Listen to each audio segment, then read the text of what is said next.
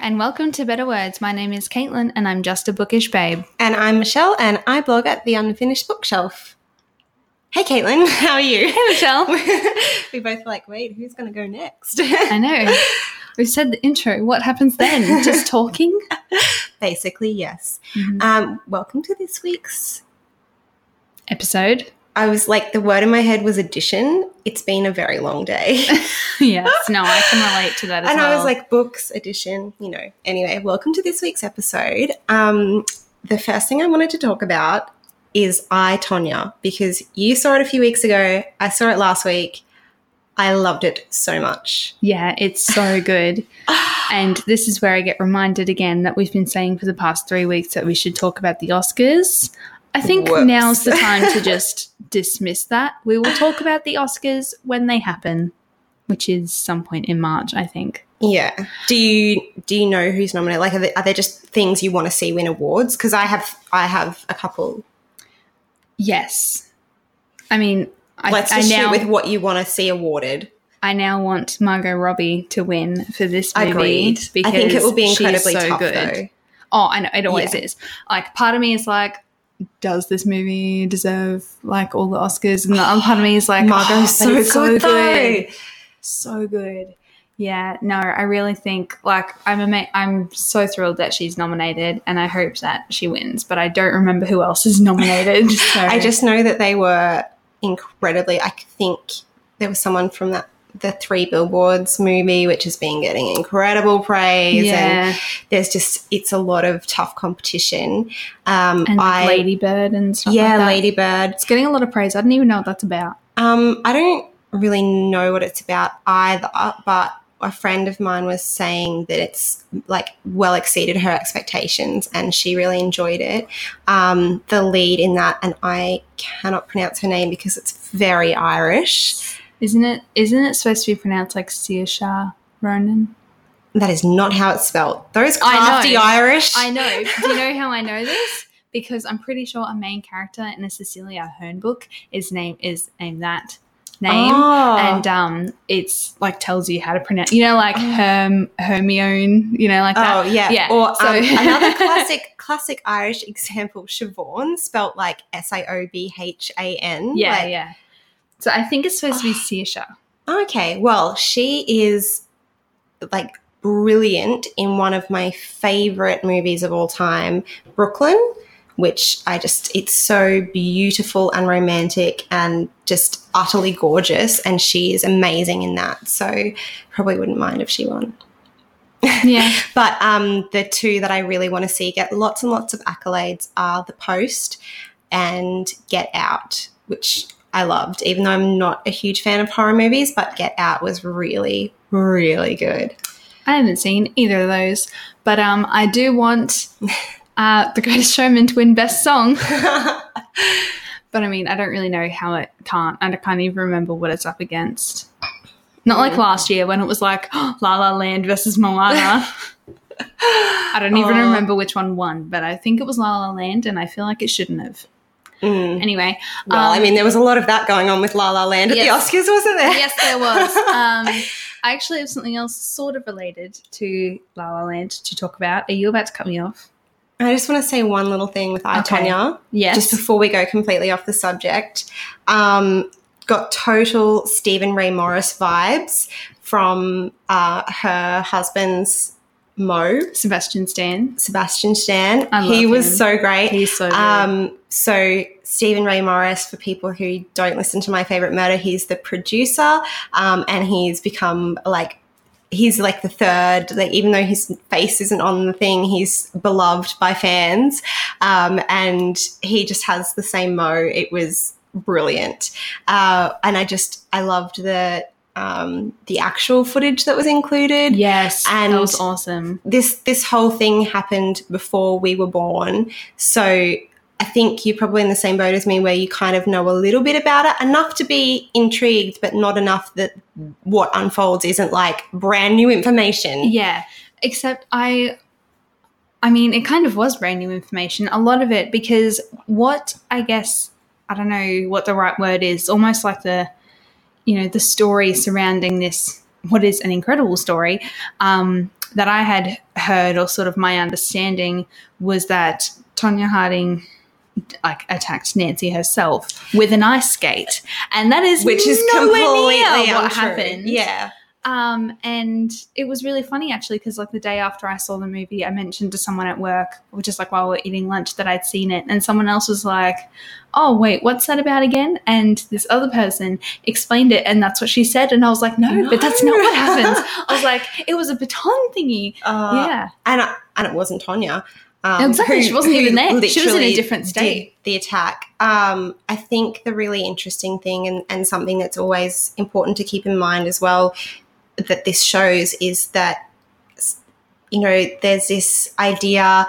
And it's pandied about by like lots of politicians and stuff, which is, you know, work hard and you'll get ahead and you'll be fine. But I think what this shows is that sometimes you can have all the talent in the world and you can work as hard as you want, but there are certain barriers, be it race or gender or social class, as in Tonya's case, that uh, uh, uh, prevent you from moving forward the same way other people do it. And that's that's where privilege comes in. That Yeah. for some people, in in I Tonya, in the case of that, people who could afford the amazing skating lessons and the amazing costumes yeah, are going to get awarded better because they look the part, whereas Tonya might have had more of the raw talent.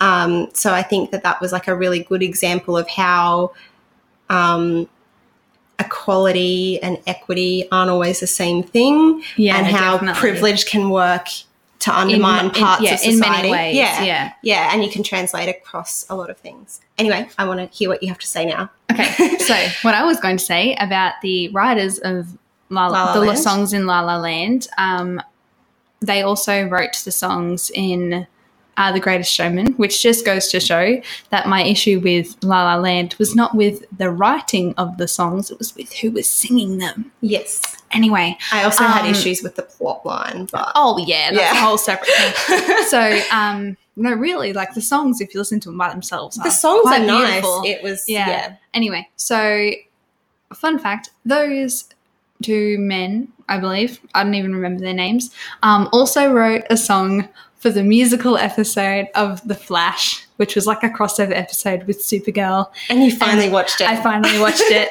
Um, so The Flash um, and Supergirl, these Arrow DC shows that I've been watching and obsessing over and been mentioning almost nothing else on these podcasts. Um, Grant Gustin, who stars as The Flash, was on Glee, was a tap dancer, you know, musical background. um, Melissa Benoist, who is Supergirl, was on Glee, musical background, went to school in New York, blah, blah, blah. Um, the actor they got to play the musical master, who is the villain, Darren Criss.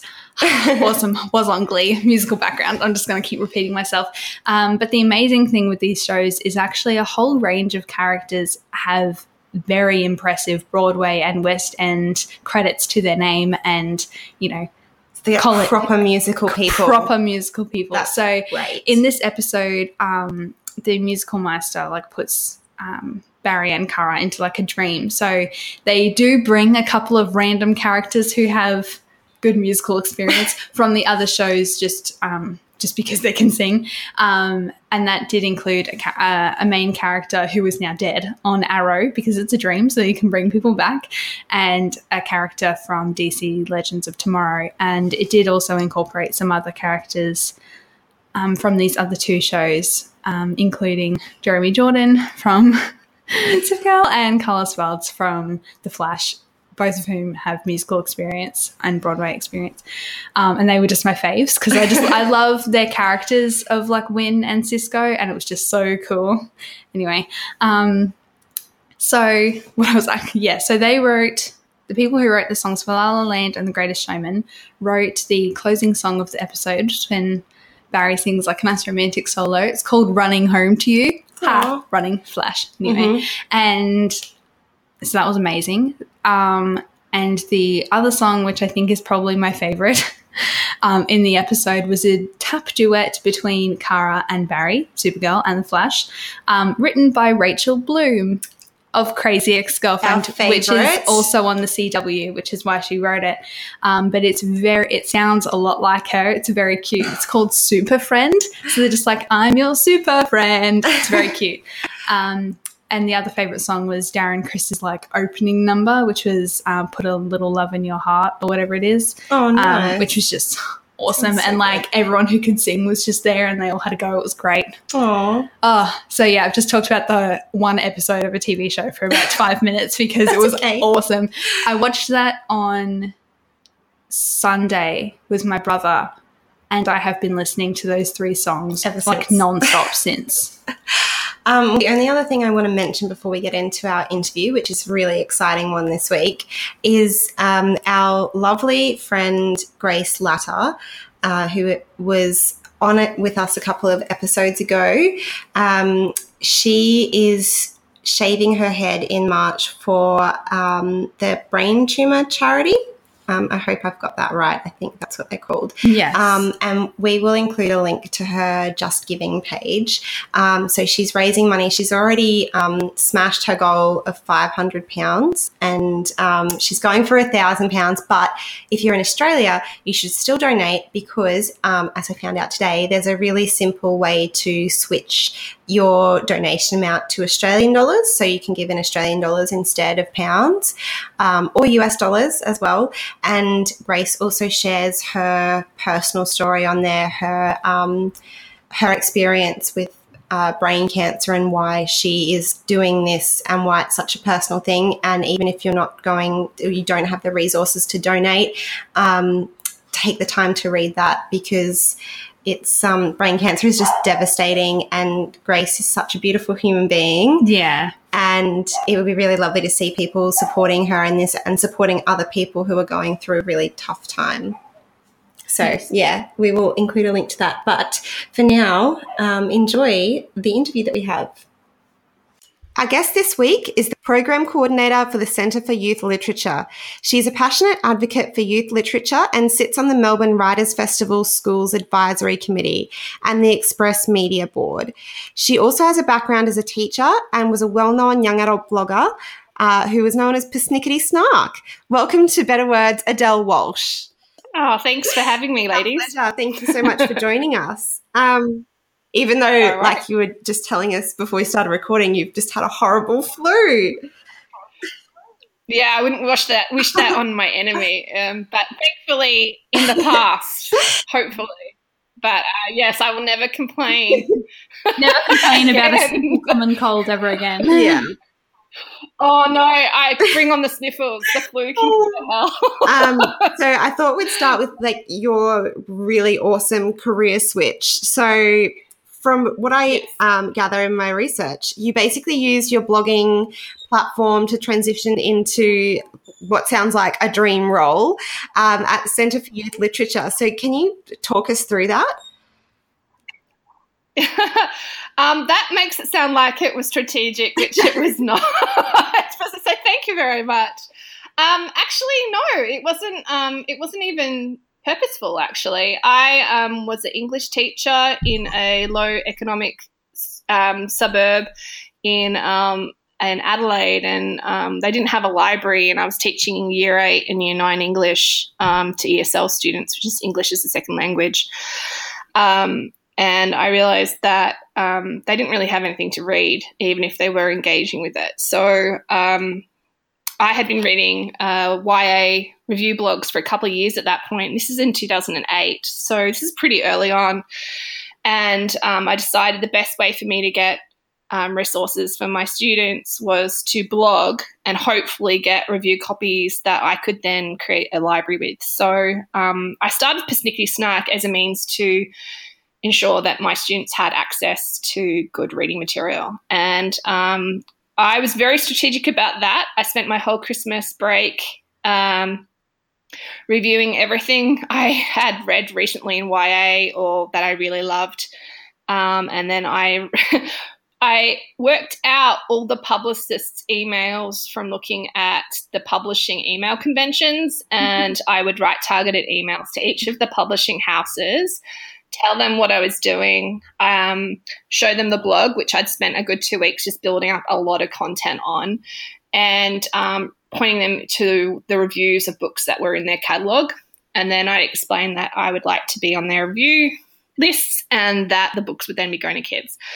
Um, so it was very, very strategic, um, but my kids didn't really have a lot. So, um, and within two weeks, I was getting, I wasn't just getting review copies, I was getting boxes of books for my kids. So, um, from there, Snickety Snack sort of it blew up really fast actually. I was i was known internationally probably within the first month but some of that was due to the fact that um, i love melina marchetta with a fiery passion of a thousand suns.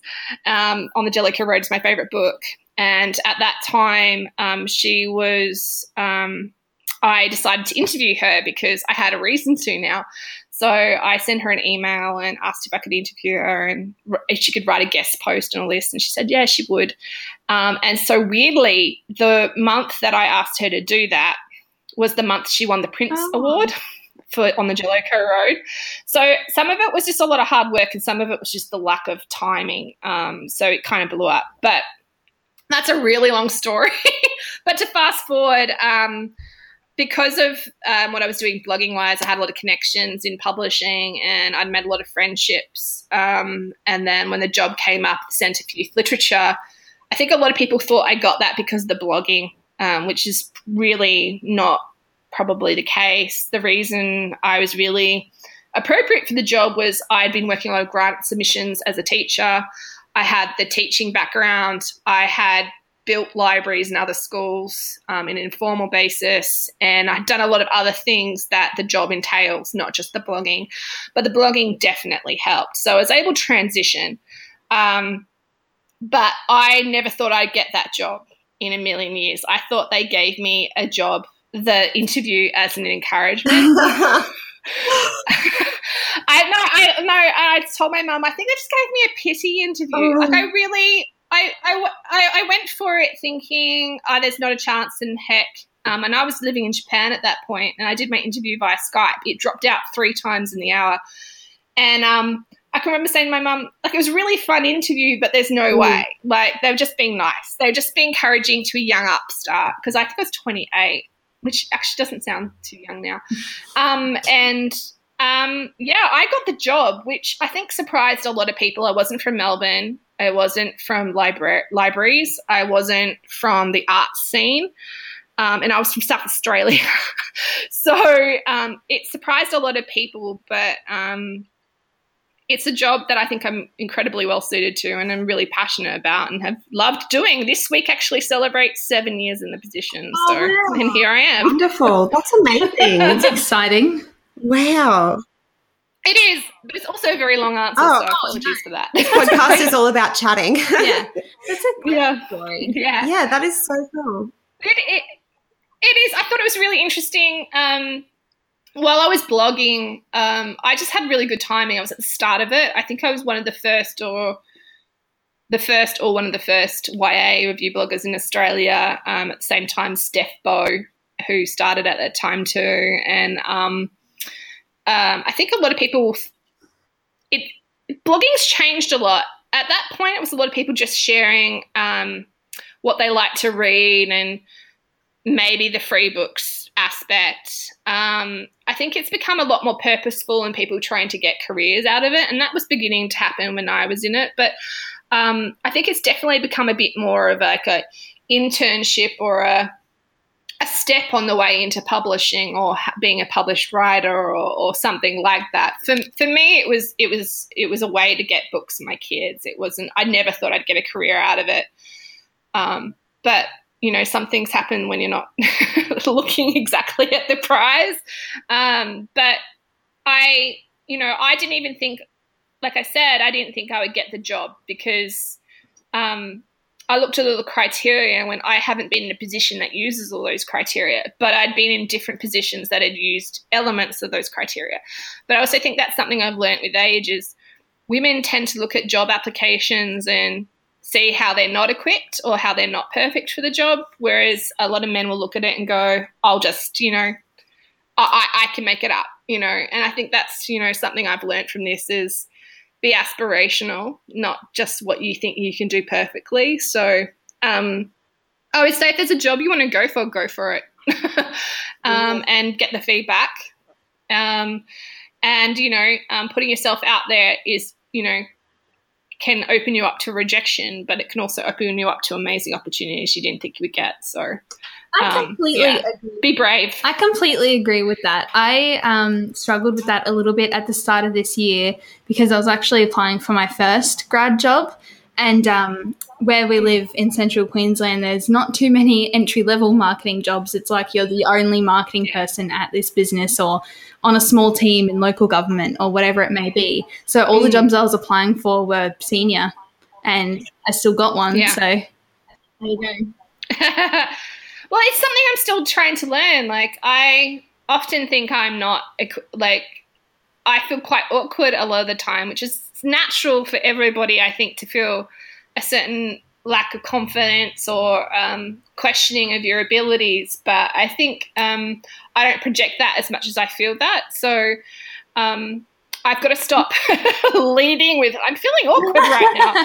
Um, um, but I think it's you know it's it, it's you know basically acting it out. Um, but I think being awkward is natural, and just acting through it is is what gets you through it. And that's something I had to learn pretty early on at Reading Matters. My first Reading Matters in 2011. I'd been in the job for four months. Um, and I hadn't programmed the the, the conference; it had already been done, and um, but I was in charge, and um, my manager was um, hosting the whole day, the whole the whole event for two days, and in the first twenty minutes, got really really ill and had to go home, and gave me her notes to take over um, hosting in front of four hundred librarians from across the country, who didn't really know who I was yet, and um, it was the most scary moment of my life.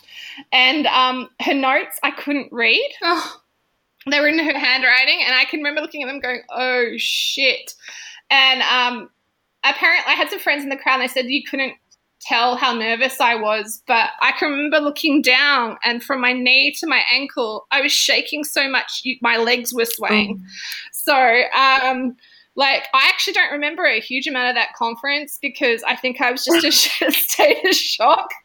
But, um, you know, I just hosted the um, one this year, this year or last year now, um, and um, I did it for two whole days. It was the first time I'd hosted it myself, and um, it felt pretty good. So I think even if you're in a job for a while, there's you know take those opportunities to push yourself as well. Um, but yeah, I, I don't. I think we should be pushing women to aspire for more. Most definitely, I think men are naturally they're naturally seen as having leadership abilities or the ability to be more senior in a role. But I think we tend to uh, try to keep women at a certain plateau. And I think it's nice to lift everyone and encourage people. And I definitely look out for other women that I can help bring with me and um, provide opportunities for because um, if it's just about me, it's not worth it for me. yeah. So, it's about yeah. all of us.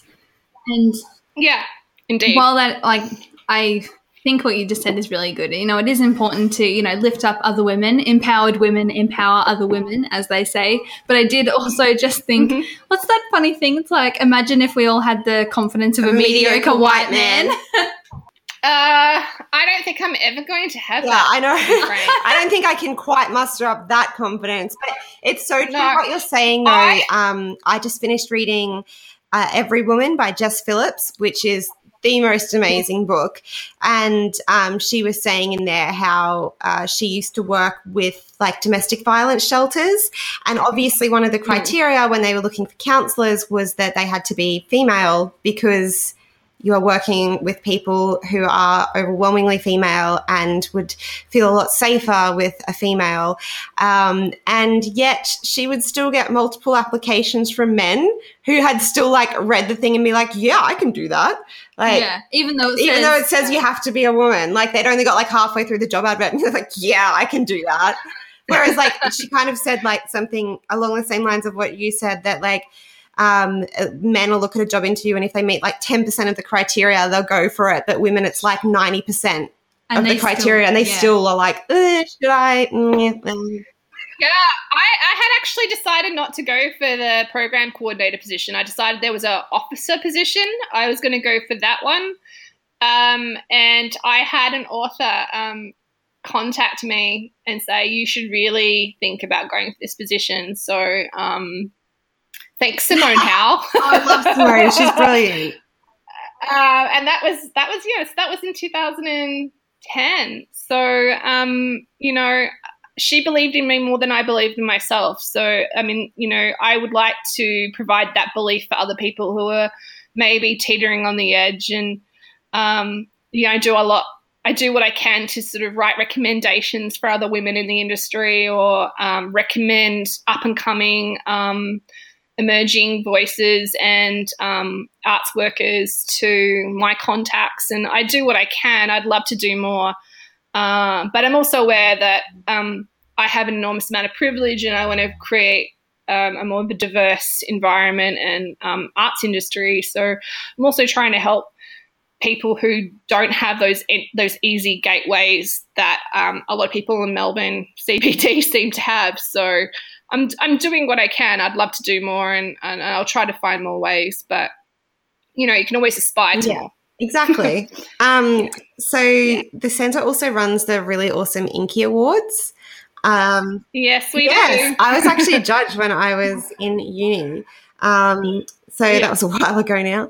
Um, but basically, if, if, people aren't aware, um, it's the best books from Australia and overseas. Um, so Gold Inky is Australia, Silver Inky is an overseas published book as chosen by teens. So, how important um, do you think it was to, to foster this kind of award that's really, you know, by teens for teens?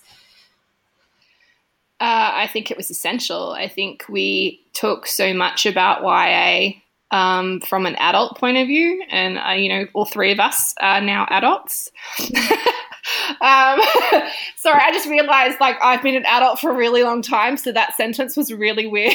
but um, yeah, I, you know, I think um, discussions are so dominated by adults and people's perceptions of teenage the teenage years based on their own experience. Like my my knowledge of teen experience, if it was just based on myself, is now nearly 20 years mm. old. You know what I mean? And I'm not, I wouldn't say I'm old. um, my teen experience is no longer relevant. I didn't have social media. We didn't really have, we had dial up internet I had a Nokia brick phone when I graduated high school. So our experience isn't different. The feelings are the same, but the experience and the context is different. The importance of the Inky Awards is giving the microphone back to teenagers who probably never had it in the first place, to be Ooh. frank. But it's it's giving them the opportunity to talk about the books that they love, the books that made an impact, the books that they believe are written well, the books they believe are great storytelling, the books they believe are innovative and diverse, and have that um, shared with the nation in terms of this is what teens like, this is what the teens selected, and the teens, teens can vote on them. So when uh, a book is chosen to be on the long list, short list, or the winner, it has been through a very um, rigid process of selection by people who know teenagers best, teens. Um, so I really just think adults need to get out of the way. I really do believe in the hashtag teens to the front. Um, my philosophy is that we provide a structure and we provide the opportunity and then we get out of the way. Mm. So, uh, Michelle, we worked on the Inky Awards together. Um, a lot of people don't know what happens in the discussion because we keep it quite private but really the only rule the only role of the adult in that discussion is usually just to keep the conversation on track yeah. um, CYL has no the Centre for Youth Literature representative in that meeting doesn't have any doesn't have any say on what goes through at all. Um, it's purely the team selected long list uh, the team judge shortlist, and then the winner is decided by Australian voting teens. So, um, CYL did research many, many years ago that showed that the best way to get teens reading is peer recommendation, and this is the pu- the most purest form of that. Is the Inky Awards showcasing great literature decided by teens for teens. Yeah. Um, you mentioned there before that um, hashtag teens to the front. And obviously, like Yeah. Caitlin and I are adults reading a lot of young adult, and most authors writing YA are, you know, also adults. Um, Yeah. how do you keep that space for teens, and and how is that, you know, formed for them?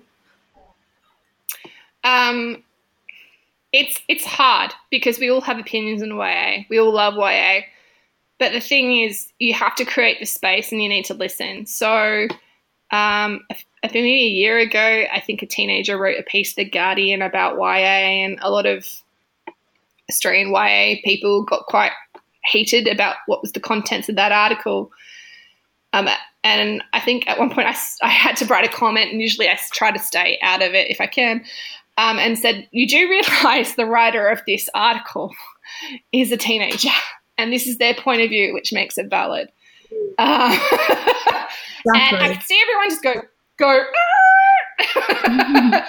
and um, you know, it um, having a point of view, regardless of whether you're a teenager or adult, can hurt another person's feelings. It, that's just the way it happens. But the thing is, just because a teen is feeling it and saying it doesn't make it invalid. They have the same feelings that we do. They have less life experience, but that doesn't mean that they're wrong. So um, I feel like, in terms of what we could be doing, is trying to create more opportunities for teenagers. So uh, we do that through CYL all the time, and that's something I've been really encouraging with other festivals as well. But I would prefer if people are going to be interviewing um, people about the impact of YA that they actually interview a teenager or more. Which actually, if you actually look at articles written by most um, media outlets, they don't actually ever talk to a teenager. They will talk to an author, they will talk to a bookseller, they might talk to a speech pathologist or a family expert, but they very rarely speak to a teenager. Um, if you're going to a festival, seeing how involved teens are, is there a teen programming committee? Is there are there teens on stage? Are they doing any of the chairing? Are they up on the panel of experts? We do tend to have teen YA panels, um, but a lot of the time it's people who are adults um, or they're people who are um, older teenagers. And I do think that's something that I'm sort of starting to narrow in on right now is we haven't really fostered a space for those like 12 to 16. I feel like the 16 to 20 get ha- have those opportunities maybe because they're a bit more confident. But the 12 to 16, we really need to be nurturing that. And if you think about what your schooling was like as a teenager, I, I don't know how often you felt that you could be honest with a teacher or an adult. Girls? uh, well, I, I was Yeah. pretty lucky. I went to a, quite a small school, so um, and I was a total teacher's pet. I'm basically Hermione Granger. Like I'm just total teacher's pet. I'm, I did not have a normal teenage experience. I don't think. I loved Yeah. school. I mean, I loved school. I don't know how well I would compare my teenage experience with um, others, but I mean, it's different for everybody. But that, um, you, what you said then about the age ranges, I just realized that sort of 12 to 16 is probably the time in my life where I was reading the least. And I think it probably was because some of my other friends weren't reading as much. And like I was always reading, you know, the class assigned book and I was always first to finish it. But I wasn't, I don't know, I'd go in and out of phases and I probably just reread Harry Potter a lot during that time. And I didn't Yeah. know where to find other books or didn't know um, who to talk to about other books because a lot of my close friends then weren't readers. Um, and yeah, maybe all the way even- through high school, it was something I kind of kept to myself. How much I enjoyed books. I mean, I talked to my mum about it because you know she was one of the people buying me books, but and she loves reading too, and that's probably where my love of reading grew from. But like, I Mhm. couldn't really talk about it with my friends. They'd just be like, "Oh, you- you're reading another book." Like, it, Yeah. there was no one really to be like, "Oh, I loved this bit," or "Have you read this too?" And it wasn't actually until Caitlin and our other friend Indy and myself became friends that we could kind of share yeah, a young with, adult as well with well. real life friends. Yeah, that we hadn't met online because Yeah. until then we we hadn't met anyone in our small town that read the same books as us. Yeah.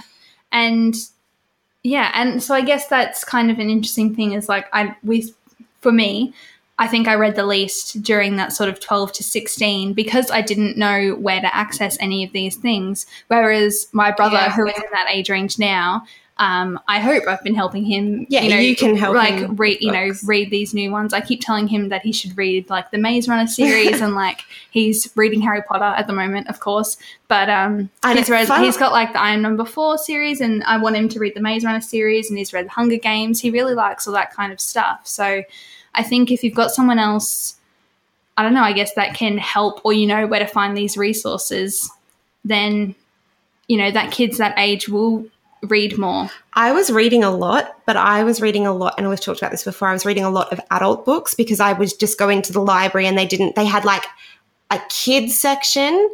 And then I felt kind of like that I was too old for that, but they didn't necessarily have like a specific YA section. Not yet, and anyway. yeah not not yet and um so i would just pick up a lot of adult books i would pick up read a few pages not like it put it back and i would constantly be in the library picking new books and i found some great books that way but i was definitely reading well above my like what i should have been reading at that stage like i i wish i had been reading about other teens going through the same thing. Instead, I was reading about people whose marriages are breaking down, or like Jodi Picoult books about the you know girls dying of cancer and stuff. So, yeah, it's odd. I I think the thing is, um, teens will read if you let them read for pleasure. like, find them the book that connects for them. It's um, it's why we lose so many teenagers. I think um, we were talking about the twelve to sixteen. I think you know. Particularly like the 15 to 18 is it's all so many school texts that really um, can be really influential, but can also be a real drag depending on the teaching style of um, the instructor. So, um, but we'll, you know, humor isn't particularly present in YA, um, and um, it works so well with the junior fiction and middle, some middle grade. I mean, Andy Griffiths has been amazing, but um, I do have to wonder, like, where that humor sits in terms of YA. And I know publishers have been trying. It doesn't. I don't believe it sells very well, but um, there's sorts of things that are happening um, that are being explored. But I think in terms of what we can be doing to help teens is um, advocating for them by letting them speak for themselves, creating spaces for them. Um, if you're a blogger or uh, and you have um, books that you don't need, then consider donating them to your public library um, or to a disadvantaged school. Um, I think the other thing you should be thinking about is, you know, um, you know, buying a subscription of VoiceWorks for different schools. Think there's there's things you can be doing so kids are aware of the opportunities. Um, right now, at the Centre for Youth Literature, we're running a program called Story Camp, which um, allows uh, low socioeconomic um, students um, 12 to 15 to come into the library, State Library Victoria for three days a week to come and do three different art forms of workshops, um, just so they can dip their toe in those experiences because typically they don't get those opportunities. So um, you really just have to have that door open. And what can we be, all be doing to shove that door open so people can see the opportunities and maybe grab for them? Yeah, yeah. Um, Yeah. Um, well, the next thing we'd like to talk about is the podcast that you host um, with Kelly Gardiner. It's called Unladylike, isn't it? Yep. Yes, it is. So, why did you start a podcast? Um, well, actually, I had a podcast before Persnickety Snark. So if I'd stuck with that, I would have been a podcast innovator. so Unladylike was um, was a collaboration between me and Kelly Gardiner, who I adore. Um, such an amazing writer across many um, uh, genres and and forms, and she's just amazing. Um, and we both wanted to start a podcast and I was thinking about interviewing women and children's and YA and she was thinking of interviewing women not in those areas. so we sort of brought it together. Um, and we worked on it for a year before we actually released the first episode. We were recording for six months before that. It's quite a lot of work. That is a lot. Um, as you know, coordinating people and doing the reading. And I mean, interviewing someone like me is a bit easier because you don't have to read as much because I haven't published anything. but um, I was always excited when I got to interview someone like me because there wasn't a book to read necessarily. Uh, but um, but when you're interviewing two women with you know a lot of work, um, there's quite a lot of prep. But the reason we wanted to do it is we were realizing a lot of festivals and interviews and and everything that the only time we actually got to see two women or more women speak about their writing together was typically if it was on stage at a festival and it was like feminism 101 or like writing as a mother and um oh my god Yeah. and and really they were never getting to get past really surface level discussions of things. And what we really wanted to do was actually talk to women who knew each other quite well and really dig in or put two people together who have nothing in common other than the fact that they're female and and see what comes out of the conversation. So really unladylike podcast is about women women who write in conversation. And um, we've we've just released our 20th episode. Um, and it's it's um, it's been a lot of work but we're really proud of it and we get such amazing feedback. But like people don't realize how much work podcasts are yeah, I did not realize how much Um, work they were until we started it out. Until we started this one, Just misguidedly said, let's start Yeah. a podcast. Oh my god, you, did, you Yeah. probably did a lot more research Ah. and preparation than we did. We We gave Came- ourselves, what, like two months we lead came time? up with the idea at the start of June last year and published our first episode at the end of July. Wow. No, I mean that's how I did it the first time too. I am like I- keep and this is the worst thing. I'm doing a podcast. It takes up a lot of time and we only release an episode every month because that's all we can basically deal with. um, and I keep going, "Oh, I'd love to do a podcast another one." And I'm like, "I don't have time to do the editing." Um, the editing is Yeah, is such a big piece of work. Yeah. Um, I had an episode that took me once, I think, eight hours. So it was my whole day. Um, and I actually like editing, but um, it, it, it just eats into your time. But um, the buzz of releasing, we released five episodes right off the bat. Um, was like phenomenal and the feed the the support we got from everyone was wonderful and it's also been a really good opportunity for me to talk to writers outside of YA. We do interview people in YA, but it's been really good for me to stretch and see that my skills are transferable in talking to writers outside. And there is this weird like feeling that children's and YA isn't equitable to art like adult literature in the in the general industry. It's not a feeling that I share at all, but I, I I, I have struggled with feeling like I'm equipped to be talking to people that aren't from that from my industry, and that's something I've had to deal with. I've internalized some of that um, snobbish uh, disdain, but everyone I've spoken to has been so lovely and wonderful, and I've read so many authors I wouldn't have read otherwise, and it's really stretched my reading. And um, Kelly is such a phenomenal interviewer, and working with her has really boosted my confidence quite a lot. And uh, you know, um, it's a really it's a partnership that means a lot to me, and I really like working with her. So I think even if no one was listening, I'd still like to listen, like work with Cal because she's great. So yeah, it's been it's just been a wonderful opportunity, and you know, hearing people's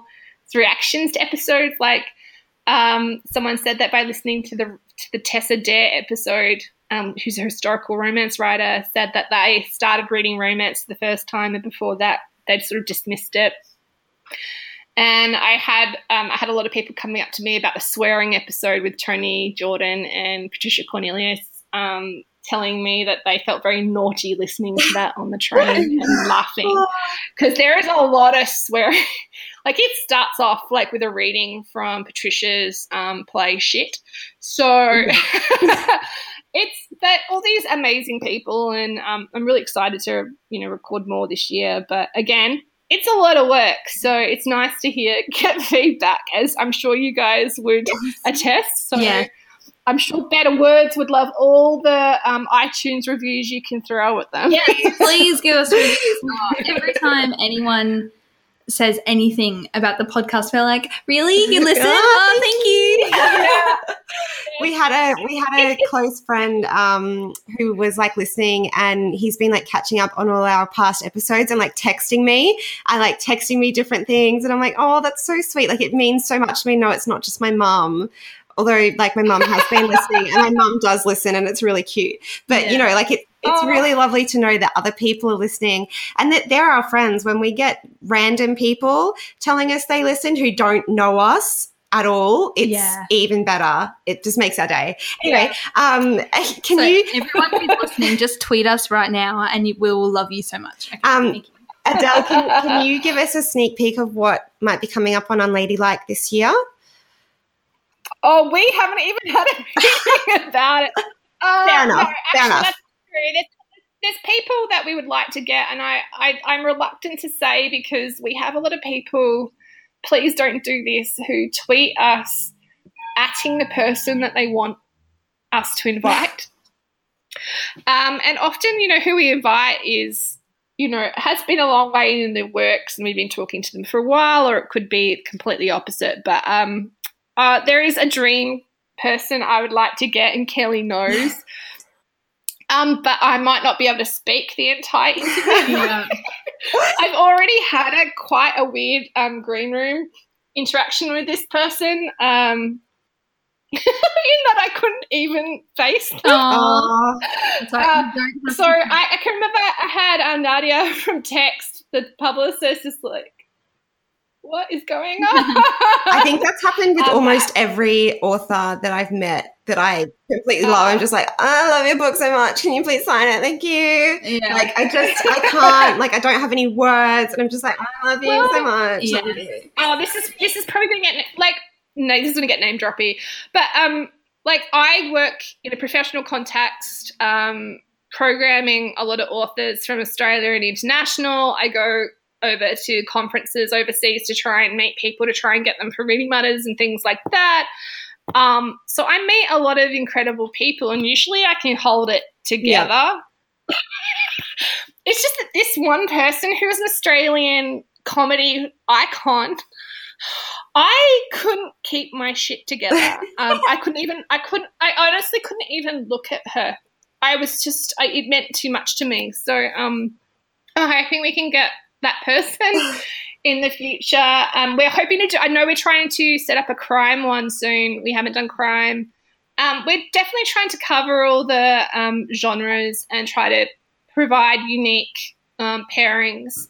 Um, I'm really proud of the content we've put up. It's it's it's reflective of the Australian industry and its diversity and it, of voices and and formats and backgrounds and entry points into publishing. And I think even if you're not into poetry, you can learn something from listening to the poetry episode. Even if you're not into nonfiction, you can learn something from that. And I, know um, our editing episode had, did wildly well. That was um, um, between the writer and the, the editor and talking about their relationship. And we really just want to give space for women to have those conversations about what they do, how they do it, why they do it, and why they continue to do it. Yeah.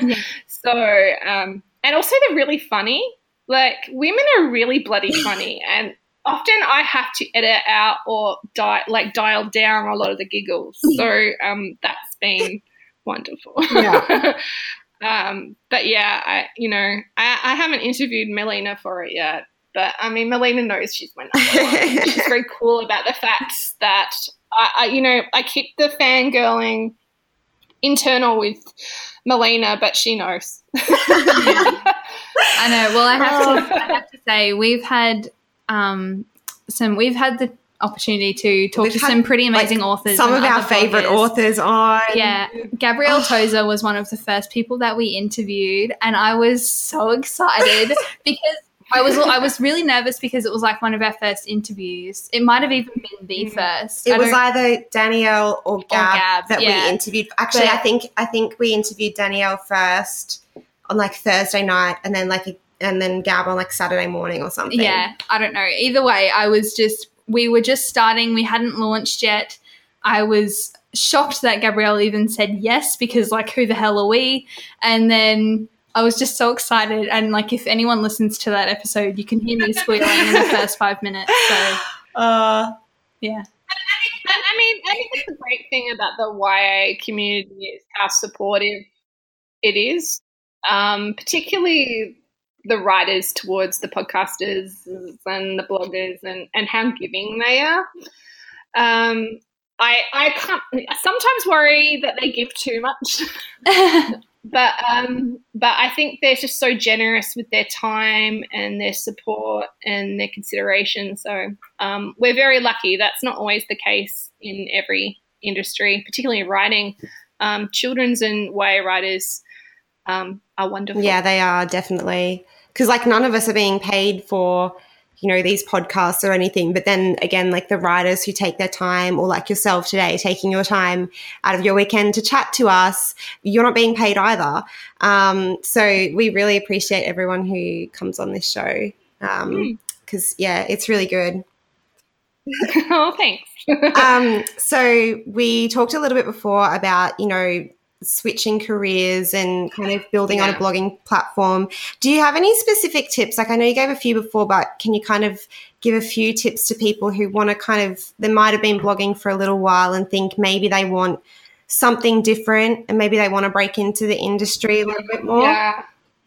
So I can remember when I was when I was blogging in Japan, which was my want to say second or third year blogging. Um, I actually wrote a letter to Mike Shuttleworth, who was my predecessor, and um, I said to him, "I don't really know what I want to do, but I know I want to work in books. Um, what like what do you think I need to?" Like, I actually asked my predecessor, who I didn't know was going to be my predecessor at the time, like what he thought.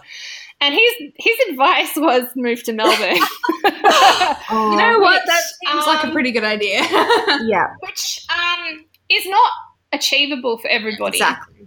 But I, I do, and nor do I think that's the only pathway. So please, I do think um, I wouldn't have moved to Melbourne if I hadn't got the job in Melbourne.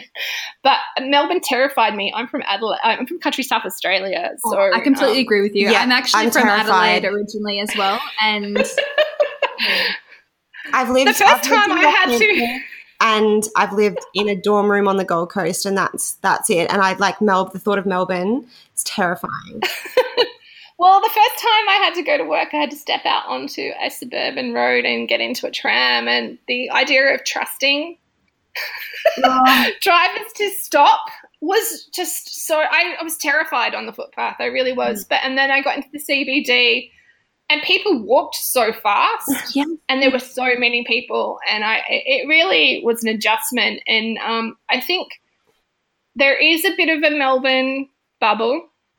Um, and um, I, I'm probably well within that now, but I do remember how outsider I felt coming into that and how ill equipped. And I, I didn't really know anyone. I knew one blogger, um, and um, that was it. And we'd never met in real per- in real life. So I actually stayed with her for my first week in the job because my um, the place I was going to rent wasn't available. So. Yeah, there you go. Blogging, you know, saves lives and gives you a roof It over your head. does. But um, that's how I. That's that's uh, where I stayed in England for a little bit. So plugging. um, my my advice would be, um, don't think of the specific job you want, particularly someone else's job. Don't look at. Uh, this is just like you know the because I just mentioned Nadia. Don't look at the text publicist job as the job that you want. Think about the career that you want to have. What do you want to do? What do you enjoy? What is a way that you can create a job out of that? So for me, things that I enjoy, I like finding connections between people and making that work in a program. And I'm I'm good at that too. Um, I know a lot about a lot of different things, so I can draw upon that. I'm really passionate about YA.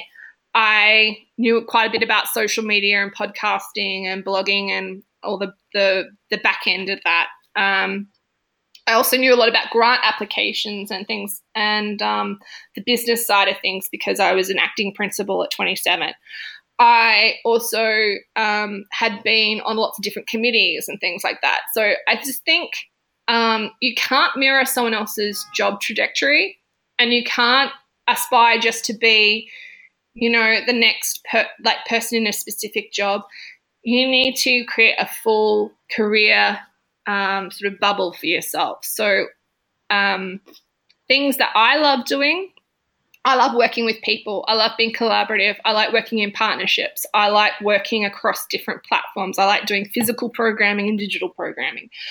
I like having a bit of a, a toe in the social media world. I like dealing with authors. I like working with publishers. I like reading YA. I like to know what's happening internationally. I like reading research. There's lots of things that I like.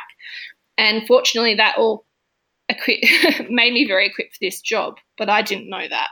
Um, so I think it's not making yourself sort of fit into a box. I think it's more that you need to sort of really develop a life, a, a lot of um, pockets of things that you're good at. Um, don't put all your eggs in one basket. And if there's stuff that you're not good at, so for me, um, I failed accounting. Well, I didn't fail accounting. I got a D. Um, I, I, didn't do well in accounting at, in year 11. And so I just thought finance stuff isn't really for me. Um, so I did it again at uni and did slightly better. Um, and it's something I've had to work a lot harder at, but it's now one of my strengths because it was something I put the work into building up.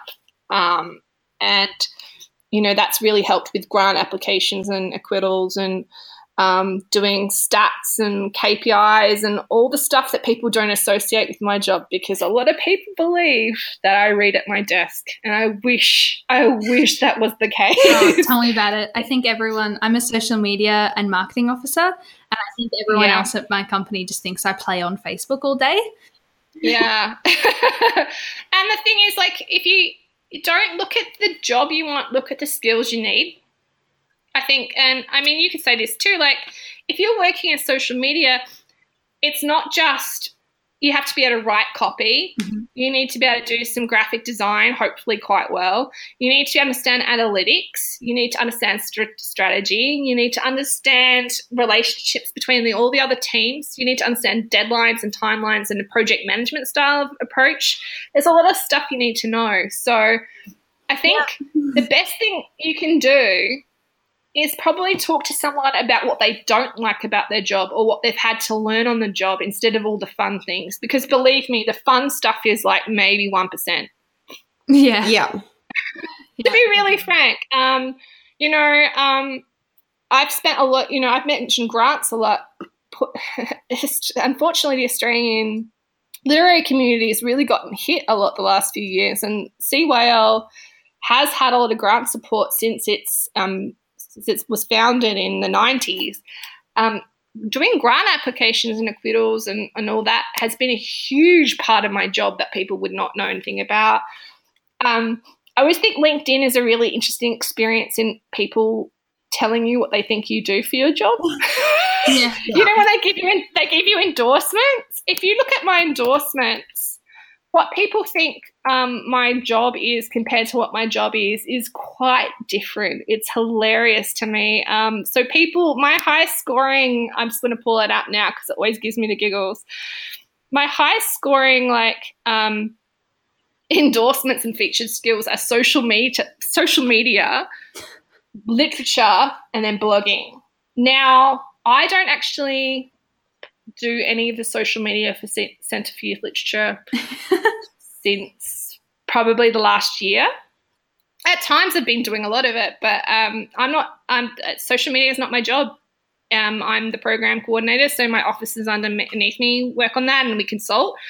Uh, literature as a skill set, I don't know what that is. and um, I don't. I you know um, I haven't blogged actively since 2011. I I um, stopped when I started in the job. So um, the exciting thing for me is I'll be blogging as one of the few adults on the new Inside a Dog website when we launch that. Um, but yeah, it, my top three skills are like if you look at it, programming. I don't think I've got anything against programming. It's one of my major components. No one knows that I work on grants. I think you really need to talk to someone if you have an idea of the career you want to work in, not the job that you want, Yeah. talk to a couple of people about what they do, what they struggle with, um, what they've had to learn that they didn't learn at uni. It's finding those. Um, it's doing the Venn diagram of like what, like in the middle, what do you need to learn? Um, and there's always going to be something to learn, and I think it's also having a commitment to continue to learn. Um, but also, don't be so focused on the goal. You need life experience too. Like do other things. And the thing is, like I've done this destination. yeah, exactly. And you know, um, a lot of that stuff that you do on the side for you can sometimes end up influencing the job in the end anyway. Like what you learn about and who you interact with, and I think um, allow for happy happenstance, I guess. yeah. but just don't be so fixed on where you want to end up because you might get there and you might not enjoy it. That's a really harsh reality. no, that's so That's true. 100% true. Yeah. That's so true. yeah. And I think a lovely bit know, of advice I'm- from um, Gabrielle Tozer, one of our very first episodes, was that you don't always have to keep moving up the career ladder either. Like if you want to take Yeah. a step away or, Step you know, sideways or back down. yeah, It doesn't you know, matter. like whatever Yeah. suits you, don't feel like you constantly have to be like better and better and better and better jobs. yeah i um you know i i, I hear people's you know I, for me you know i've i've now been in the job seven years you know people do talk to me about like what do you want to do next you could be like the you know program manager of mwf or like all this stuff. And it's like i never aspired to be like the programmer for a, a whole festival. Like that's not something uh, that was ever in my plan. Actually working at CYL was never in my plan. I was just going to teach until i retired because you know that was the plan from the age of 17 Yeah. you know um, and but that's the thing that we do to teenagers. You know, you have to decide your pathway with what you could choose in terms of subjects as a teenager to decide your uni path, to decide your career path. And the thing is, I did exactly what so many people did. As I'm already on my second, I'm on my second career. I was a teacher, and now I, I work at the library, and maybe I'll have another career. You know, but I think just don't get fixed on the on what the outcome is. Focus on what you want to learn. What are the goals? Who, who like maybe who do you want to work with? Who do you want to learn from? Um, and also, I taught in Japan um, for a year when I was 27, and it didn't help my career in any shape or form. But boy, was that a huge thing for me in my life, and in terms of what I learned and what I took away, and a lot of the thinking that I did about myself and what I wanted. So don't, it doesn't always have to be, yeah, getting you forward. Sometimes it's just about you getting to know yourself better. Absolutely. And on that, that. wonderful note, we might just um we might end it there. And yeah, I um love that. thank you so much, Adele. Where can people find you if they want to follow you on social media? so many places. Uh, uh, Twitter, um, I'm at Snarky Wench. I'm also on Instagram as at Snarky Wench. Uh, I'd say Snapchat, but I don't ever really use it except for with my nieces. Um, so don't worry about that one. Uh, um, but so yeah, basically Twitter and Instagram. But if you're looking for um, Unladylike, we have a website at unladylikepodcast.com and we have 20 amazing episodes um, two of which are with YA authors. We have Cath Crowley, Simmone Howell, and Fiona Woods. I don't know why I just paused in the middle of Fiona's name. Fiona Wood. Um, and they're talking about this is before their book came out, Take Three Girls. Mm. And we've also, um, uh, who else have I spoken to? Oh, we, we've got a whole amazing back catalogue. And if you like romance, which I do, we've got two episodes on romance as well um, and lots of other things. But you can find that on unladylikepodcast.com and we're on Instagram and Twitter as it's unladylike. No apostrophe, unfortunately, which kills it. Oh, I know. When It's will so good. I know. well, um, I also go blank when I try to plug our show. So, Caitlin, where can people find us? At Better Words Pod on Twitter, Instagram, and Facebook. Better Words Podcast is our website, and you can find all our episodes wherever you're actually listening because obviously you've already found them. Um, leave us a review though, and go check out Unladylike. Excellent. Thank you so much, Adele. Oh, thank you for having me, ladies. And if anyone wants some career advice, hit me up on Twitter, I guess. Thank you. Cheers. Bye. Bye.